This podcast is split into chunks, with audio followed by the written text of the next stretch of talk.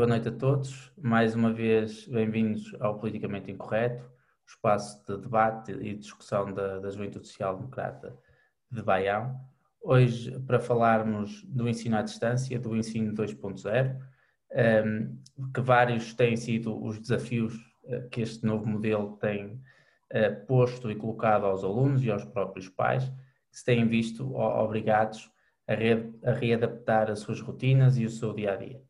No entanto, também os professores e as próprias escolas tiveram que readaptar, quer as suas metodologias, mas também inovando e procurando garantir aos nossos jovens um sistema capaz de responder às suas necessidades. Mas, portanto, hoje um, queremos discutir e queremos, queremos perceber o que é que mudou neste ensino 2.0. Uh, connosco, para falar do assunto, temos o Dr. Filipe Lima, licenciado em Direito, pós-graduado em Administração e Gestão Escolar, e membro de direções executivas de agrupamentos escolares há 24 anos, 17 dos quais como diretor, sendo atualmente presidente da Associação Nacional de Diretores de Agrupamentos e Escolas Públicas. Professor e diretor do agrupamento de escolas Dr. Costa Matos, em Vila Nova Gaia, uma escola piloto eh, do projeto de autonomia e flexibilidade curricular, eh, autor de diversas publicações e artigos sobre educação, colabora assiduamente com diversos jornais nacionais, tal como o Jornal Público, o Jornal Notícias, sendo ainda autor de, de diversas obras, de obras, e aqui destaco o livro Memórias de um Presidente de Conselho Executivo e o livro Movimento Associativo, um Património de Oliveira Douro, no qual é coautor. Doutor, desde já, muito obrigado em nome da JST Baião por estar aqui conosco a participar neste Politicamente Incorreto. Eh, e, portanto, dando início à nossa conversa, a primeira questão que lhe ia colocar, eh, relativa ao encerramento das escolas, a 22 de janeiro, eh, que vem impor então este novo ensino à distância, este ensino 2.0, como muitos lhe têm, o têm caracterizado. Portanto, eu perguntava quais é que são os principais efeitos emergentes do modelo de ensino, deste modelo de ensino diferenciado, que veio impor aqui uma pausa não programada na, na aprendizagem dos estudantes e dos nossos alunos. Bem, para já boa noite ao Rui Pinto eh, e dar-te os parabéns, porque de facto eh, é preciso ter coragem para falar da educação hoje em dia e, portanto, também dar os parabéns também à JSC de, de Baião. Eu tenho sido convidado para este tipo de fóruns dos diferentes partidos políticos, que muito me agrada, e, portanto, é, é, é desta vez estou com a JST de, de Baião, que é uma terra que eu muito estimo eh, eh, e, e, da qual muito gosto. Eh, eu quero dizer que o ensino remoto de emergência, o ensino à distância, o ensino online, este ensino fez emergir, infelizmente ou felizmente, nem sei bem o que é que é dizer em relação a isso, mas fez emergir diversas injustiças sociais que não passam só pelo facto de lá em casa haver ou não haver um computador. Na minha opinião, passa muito mais por lá em casa dos nossos alunos, de alguns alunos, não existir um ambiente familiar propício ao estudo. Não existir em algumas situações uma mesa de trabalho onde o nosso aluno possa eh, abrir, por exemplo, o seu computador. Não saber se à hora do almoço o aluno ingere aquela refeição quente como ingere na escola. Para mim, isto foi de facto, respondendo muito emergir, eh, portanto, deste ensino à distância, para o qual nós, escola, nós professores, não estávamos preparados, não estávamos preparados, embora reconheço que nesta segunda fase deste ensino à distância estamos melhor preparados do que na, na, na, na altura de, de março, quando no dia 12 desse mês, eh, do ano passado, o Primeiro-Ministro comunicou ao, ao país que no dia 16 de março do ano passado eh, teríamos de estar todos em casa a ensinar à distância. Ehm, nós achávamos que era muito difícil, que era mesmo impossível. O que é certo é que a escola pública, eh, portanto, e os professores, e os diretores, e os funcionários uniram-se e o que é verdade é que nós, no dia 16 de março, estávamos de facto a ensinar à distância, com muitas dificuldades, com muitos constrangimentos, mas fizemos-lo, é bom que se note, durante o resto do segundo período e, e também durante o, o terceiro período do ano letivo passado. Uh, e, doutor, um, e como referia bem, portanto, os problemas que, que, surgem na utilização destas plataformas digitais, elas não se prendem somente, porque esse será um dos problemas, mas com a, a disponibilização aos alunos e aos professores desse, dessas mesmas plataformas. Muitas das vezes as dificuldades também estão uh, afetas ao, ao, seu próprio manuseamento. Um, pensa que hoje os alunos e os, próprios professores neste novo confinamento estão melhor preparados um, para este novo modelo? Sim, comparando com eh, a altura do ano passado, em março do ano passado, nós estamos melhor do que, portanto, o, o, o ano 2020. E porquê? Porque eh, se na altura, para nós, aquilo não era, não era fácil, na altura o que é que nós sabíamos, o que é que era um Zoom? Eu acho que ninguém sabia, em Portugal ou poucos sabiam o que, é que era o Zoom e outras plataformas. E mais, e nós conhecíamos professores, todos conhecíamos professores, que eram um pouco aversos ao uso das novas tecnologias, não queriam muito usar as novas tecnologias em contexto de sala de aula. Bem, quero dizer que hoje alguns desses professores são autênticos doutores, entre aspas, portanto, no uso do material digital nas suas aulas. Isto foi a parte importante desta, desta pandemia, porque a necessidade aguçou o engenho. E, portanto, nós também, escola e também, de alguma forma, o Ministério da Educação, proporcionamos aos professores, aos diretores, até aos funcionários, eh, eh, formação e, portanto, em termos qualitativos, eu acho que estamos bem melhor do que no ano, do que no ano passado. Eh, sofremos foi uma decepção. Quando em setembro chegámos às escolas, eh, nós pensávamos, eh, os professores pensavam, que iriam encontrar computadores, portanto, que não são aqueles que nós temos, que são obsoletos em algumas escolas. Não encontramos. Encontramos os mesmos computadores. Ou seja, se lá em casa, durante o ano passado, os nossos professores e os nossos alunos, maior parte, tinham até material digital, eh, portanto, eh, recente, quando chegaram à escola em setembro, demos um passo atrás. E, portanto, eh, continuamos a trabalhar com o material que existe nas escolas. E nós temos falado muito na necessidade do Primeiro-Ministro cumprir a promessa que fez no dia 9 de abril, que era, ou que é, a de universalizar portanto, o material digital.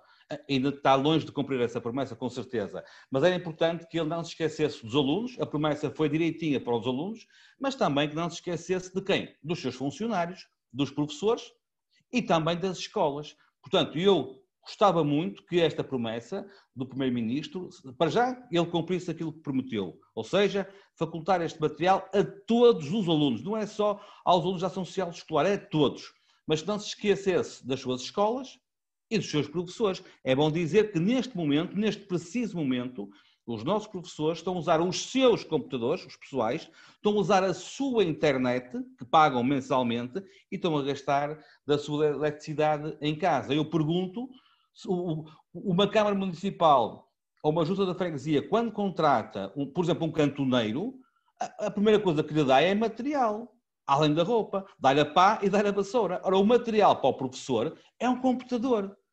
E eu espero que, de facto, no mais curto espaço de tempo possível, portanto, também sejam satisfeitas as necessidades dos nossos professores ao nível dos meios digitais.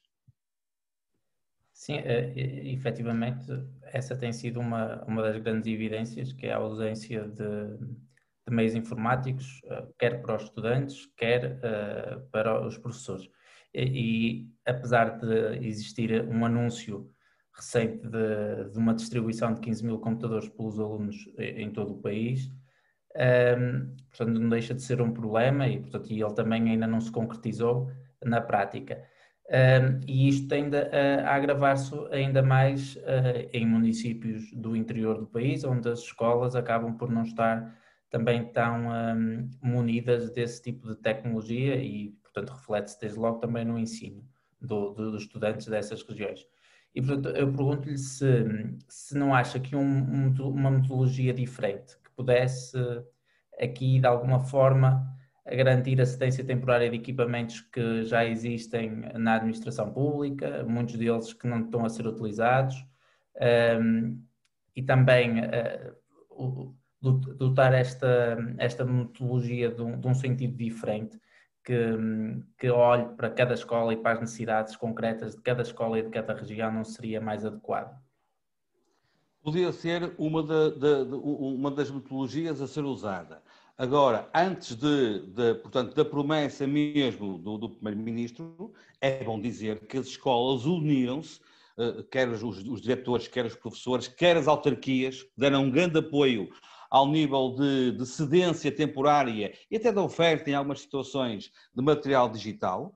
eh, o próprio movimento associativo de pais também, eh, portanto, junto dos diretores e dos professores, conseguiram, esse movimento conseguiu arranjar alguns computadores, algum material digital que cederam temporariamente, portanto, aos nossos alunos, e a própria sociedade civil também se uniu, e nesse sentido, nós, portanto, no, no, no, no terceiro período do ano letivo passado, conseguimos chegar, não foi a todos os alunos, mas foi a muitos alunos. Por outro lado, há algumas autarquias e até algumas escolas, para aqueles alunos que, apesar do esforço que fizeram, não conseguiram encontrar ainda os respectivos computadores, o que é que fizeram? E neste momento também estão a fazer, as autarquias, algumas, disponibilizaram aquilo que nós chamamos de uma estafeta, que vai à escola levantar os exercícios em suporte de papel, que entrega em casa dos nossos alunos e que depois faz o percurso inverso. Ou seja, não é o ideal, claro que não, tal como não é o ideal o ensino à distância, mas é uma forma de contornar um problema que, na minha opinião, é, é, é, é um grande constrangimento deste ensino à distância. Ou seja, apesar dos alunos lá em casa poderem não ter o material digital respectivo, o computador, note-se, a internet também, com certeza, esses alunos têm na mesma à sua disposição os exercícios, as fichas em suporte de papel para, para as, as realizarem. Foi uma forma, na minha opinião, muito inteligente que algumas autarquias no passado encontraram e que mesmo agora no presente também estão a encontrar, hum, sobretudo para aqueles alunos que lá em casa lhes falta o material digital eh, respectivo. Eh, e acha que nesse caso em, particular, portanto, de, de crianças e estudantes com, com algumas dificuldades de cariz económico que não lhes permitam ter em casa as condições necessárias para, portanto, estar neste modelo de ensino à distância uh, uh, nos moldes em que está estabelecido, um modelo misto, tendo em conta as necessidades específicas dessas crianças em concreto, seria passível de, de execução? Sim, uh, uh, aliás, o, o, o, plano de ensino misto é um dos planos que nós, desde o ano passado, temos, portanto, aprovados pelo Conselho Pedagógico e pelos Conselhos Gerais.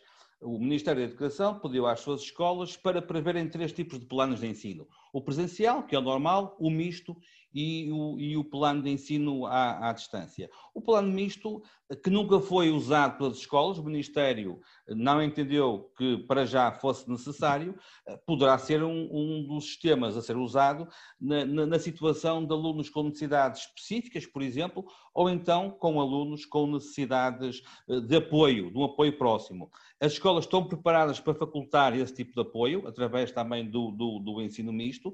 Até ao momento, de facto, o, o Ministério da Educação ainda não autorizou as suas escolas, portanto, a avançarem com esse plano de, de, de ensino, mas estamos prontos a fazê-lo se essa for a indicação da tutela. muito bem, professor. Eu agora ia passar a conversa para outro, não tanto para os estudantes, eh, e aqui falar um bocadinho dos professores, um, pela importância que têm e também pelo esquecimento que às vezes, um, ou melhor, ao esquecimento a que eles estão sujeitos muitas vezes. Um, e aqui em duas, duas questões, dividi-las em duas, em duas partes.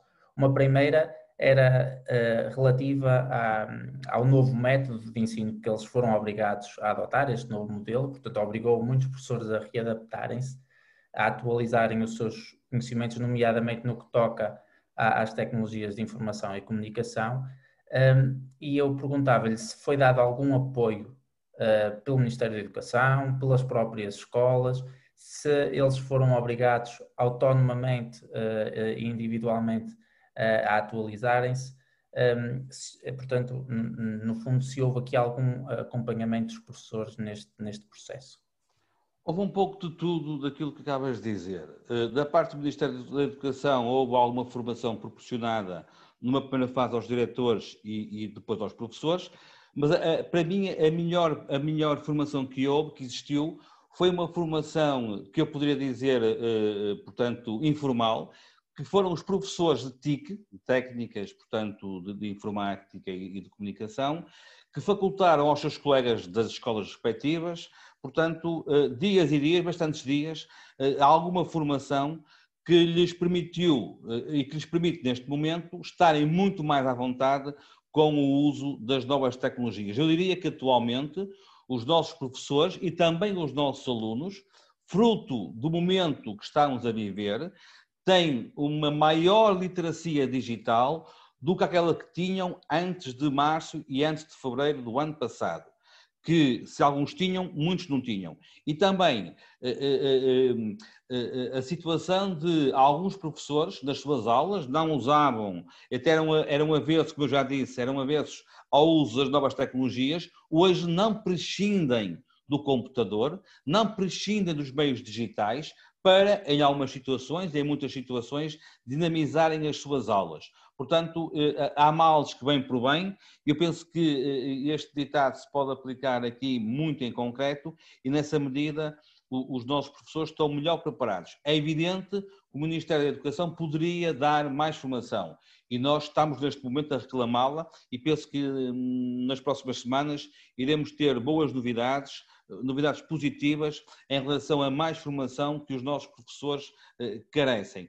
Ao mesmo tempo, é preciso dotar os nossos professores do material que eles usam, que são os computadores. Portanto, mais uma vez, eu faço aqui um apelo ao Ministério da Educação para que não se esqueça dos seus funcionários, dos professores, que neste momento estão a usar, como eu disse, os seus computadores, a sua internet e até a sua eletricidade desde as suas casas.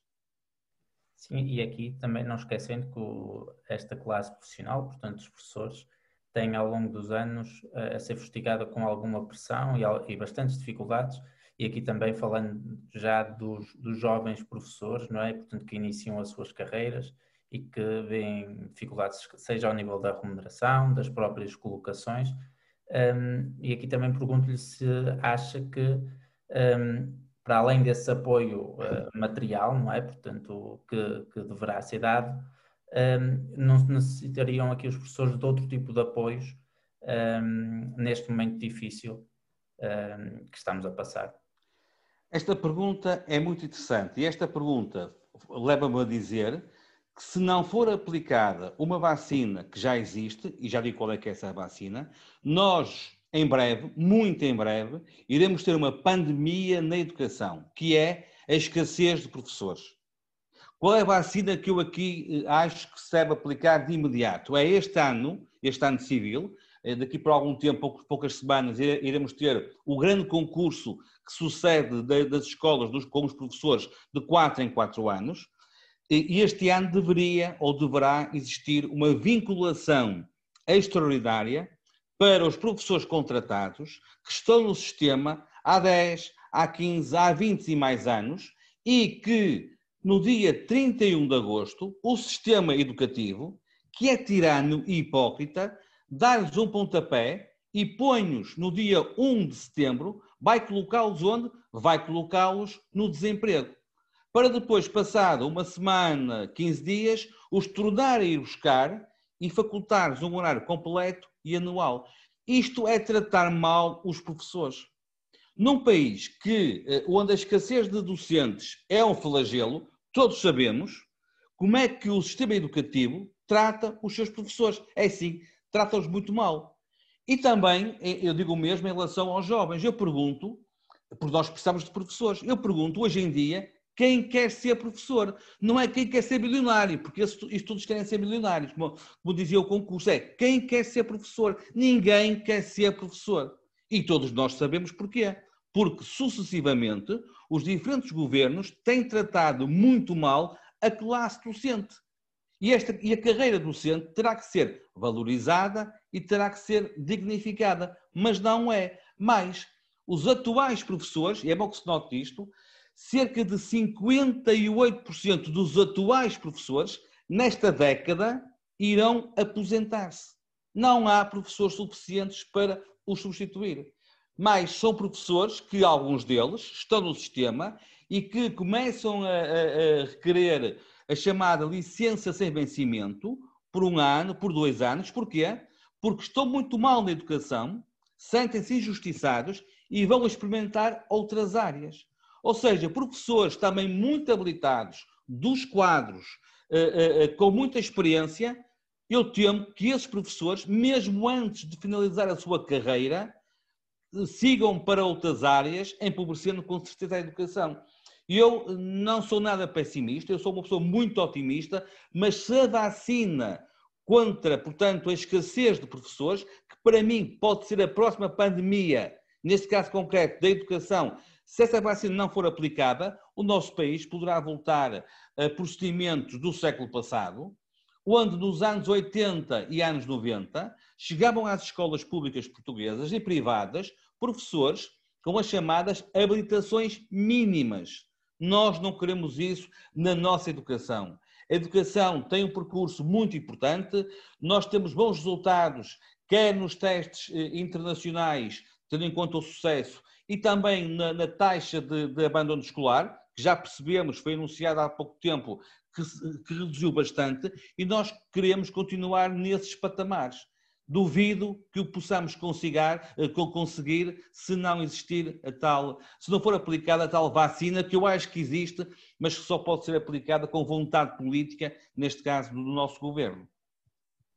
Sim, efetivamente a educação eh, é o pilar eh, de qualquer sociedade e, portanto, não garantirmos esta sustentabilidade da própria educação será desde logo um erro um, e, e, portanto, a todos os níveis, portanto, da, educação, no, depois falámos também do ensino superior, da investigação científica, portanto, todos estes campos acabariam por ser uh, afetados ne, ne, se não, realmente não houver esta reforma tão necessária. Um, doutora, eu ia lhe fazer também aqui uh, outra questão que, que eu penso ser pertinente relativamente a este ensino à distância, e que tem sido um, um, uma questão levantada pelas comissões de proteção de crianças e jovens um, e algumas equipas multidisciplinares de apoio técnico aos tribunais, que têm alertado para a necessidade de reforçar a vigilância eh, face ao risco acrescido de negligência e de violência sobre as crianças, no momento em que, portanto, há, há um maior convívio forçado entre potenciais vítimas e potenciais uh, agressores um, e, e, portanto, eu perguntava-lhe se sente que se esta situação uh, tem, tem potenciado mais comportamentos violentos ou, detectar mais casos um, de abuso, de violência sobre crianças. Sim, o ensino não presencial, o ensino à distância, potencia este tipo de situações, tal como potencia também o abandono escolar.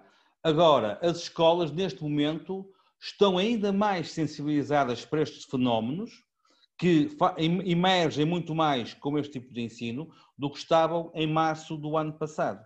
Ou seja, o, o, os nossos serviços de psicologia e orientação que temos nas escolas, onde temos psicólogos, educadores sociais, assistentes sociais, mediadores, em muitas escolas há esta equipa multidisciplinar, estão muito atentas, muito atentos a estes, a estes, fenómenos e juntamente com as comissões de proteção de crianças e jovens, sobretudo com esta entidade, mas também com as equipas multidisciplinares de apoio, portanto, aos tribunais, eh, eh, poderão atuar e, portanto, e fazem, com, sobretudo as escolas, fazemos contactos quase diários com estas crianças, com estes jovens, que nós pensemos que possam estar a viver um momento menos positivo nas, nas suas casas. Portanto, é algo que nos preocupa, é algo que este, este sistema de ensino à distância faz emergir, mas também é algo em que nós estamos, de facto, muito sensibilizados e, e, e, e portanto, temos, temos, estamos prontos a atuar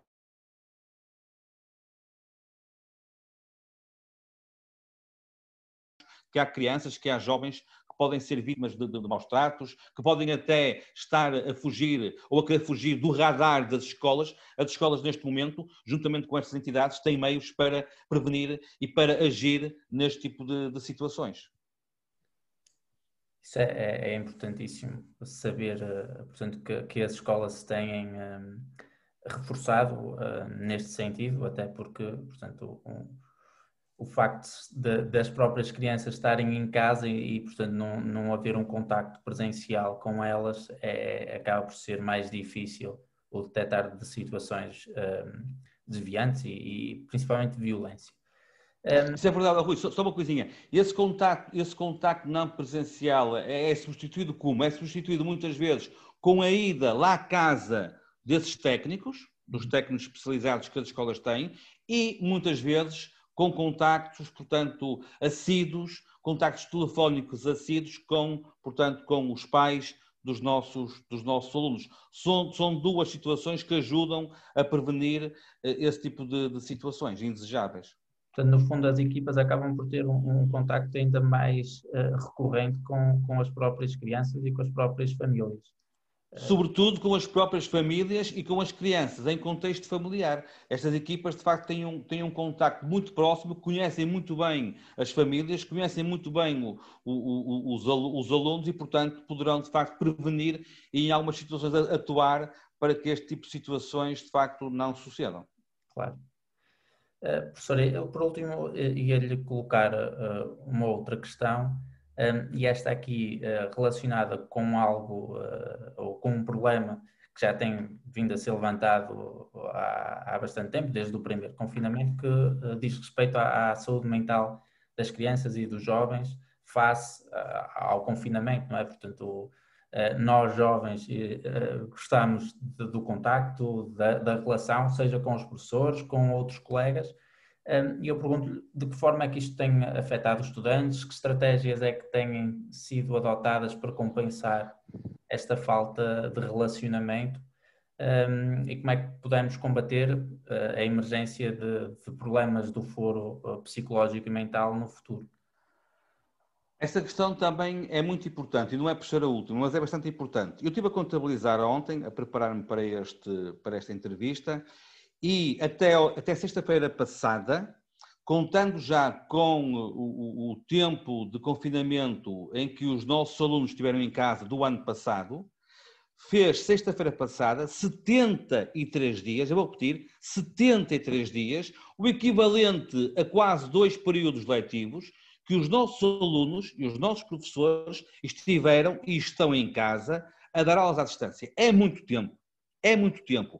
Isso provoca dois tipos de danos, da minha opinião.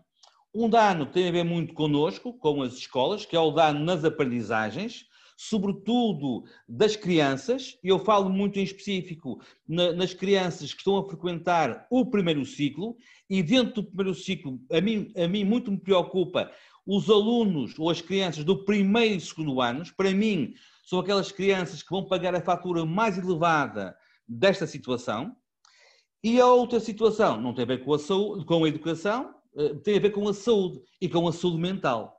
Também não tenho dúvidas que, não só das crianças, também dos adultos, com certeza, e dos nossos jovens, este é um problema que terá que ser, portanto, resolvido ou a resolver durante os próximos anos. Não é no próximo mês, nem no próximo ano, é nos próximos anos. E aqui a escola também tem um papel importante pelas parcerias que estabelece, nomeadamente com os centros de saúde locais, com os hospitais, em relação, portanto, à saúde mental dos nossos, dos nossos jovens e tem uma grande e tem uma grande responsabilidade com certeza nas aprendizagens que os nossos alunos terão que recuperar, terão que consolidar e, como eu disse, não será nos próximos dias nem nos próximos meses, será com certeza nos próximos anos. Eu só espero é que o Ministério da Educação esteja ciente daquilo que eu acabo de dizer e reforce nas escolas quer o número de professores, quer o número de técnicos especializados que já temos nas escolas, mas que nos próximos anos terão que ser, terão, o seu número terá que ser, na verdade, eh, reforçado. Mas as escolas também estão atentas, irão contribuir também, quer nas aprendizagens, quer para a saúde física e mental dos nossos alunos, iremos fazer o melhor com as equipas que temos no terreno e também com as parcerias que nós temos, com, sobretudo com os centros de saúde, como eu disse, e com os hospitais. Sim, no fundo será, será um esforço conjunto de todos os agentes e todas as instituições públicas, não é? Portanto, quer na, ao nível escolar, mas também da, da, própria sociedade civil e os próprios órgãos políticos. Portanto, tem aqui um papel importantíssimo neste, neste acompanhamento e neste detectar de situações que possam ser perigosas e, e, lesivas para, o, para, os jovens, não é? E, portanto, um, para, para o próprio ensino. Um, doutor, um, portanto, esta conversa foi, foi excelente. Uh, realmente é importantíssimo discutirmos hoje, mais do, do que nunca, a educação, um, o modelo de ensino que temos hoje em Portugal, que efeitos é que, que este confinamento poderá ter no futuro, porque também temos que nos preparar para o futuro, não é? Portanto, com a reabertura das escolas, temos que nos preparar para, para o regresso dos alunos às escolas uh, e problemas que possam emergir, como é este o caso do, do, dos problemas do foro da saúde mental e psicológica. E, portanto, doutor, em nome da Juventude Social Democrata de Baião, agradeço-lhe a, a, sua presença um, ehm, e uh, dou assim por, por encerrado mais um episódio de Politicamente Incorreto.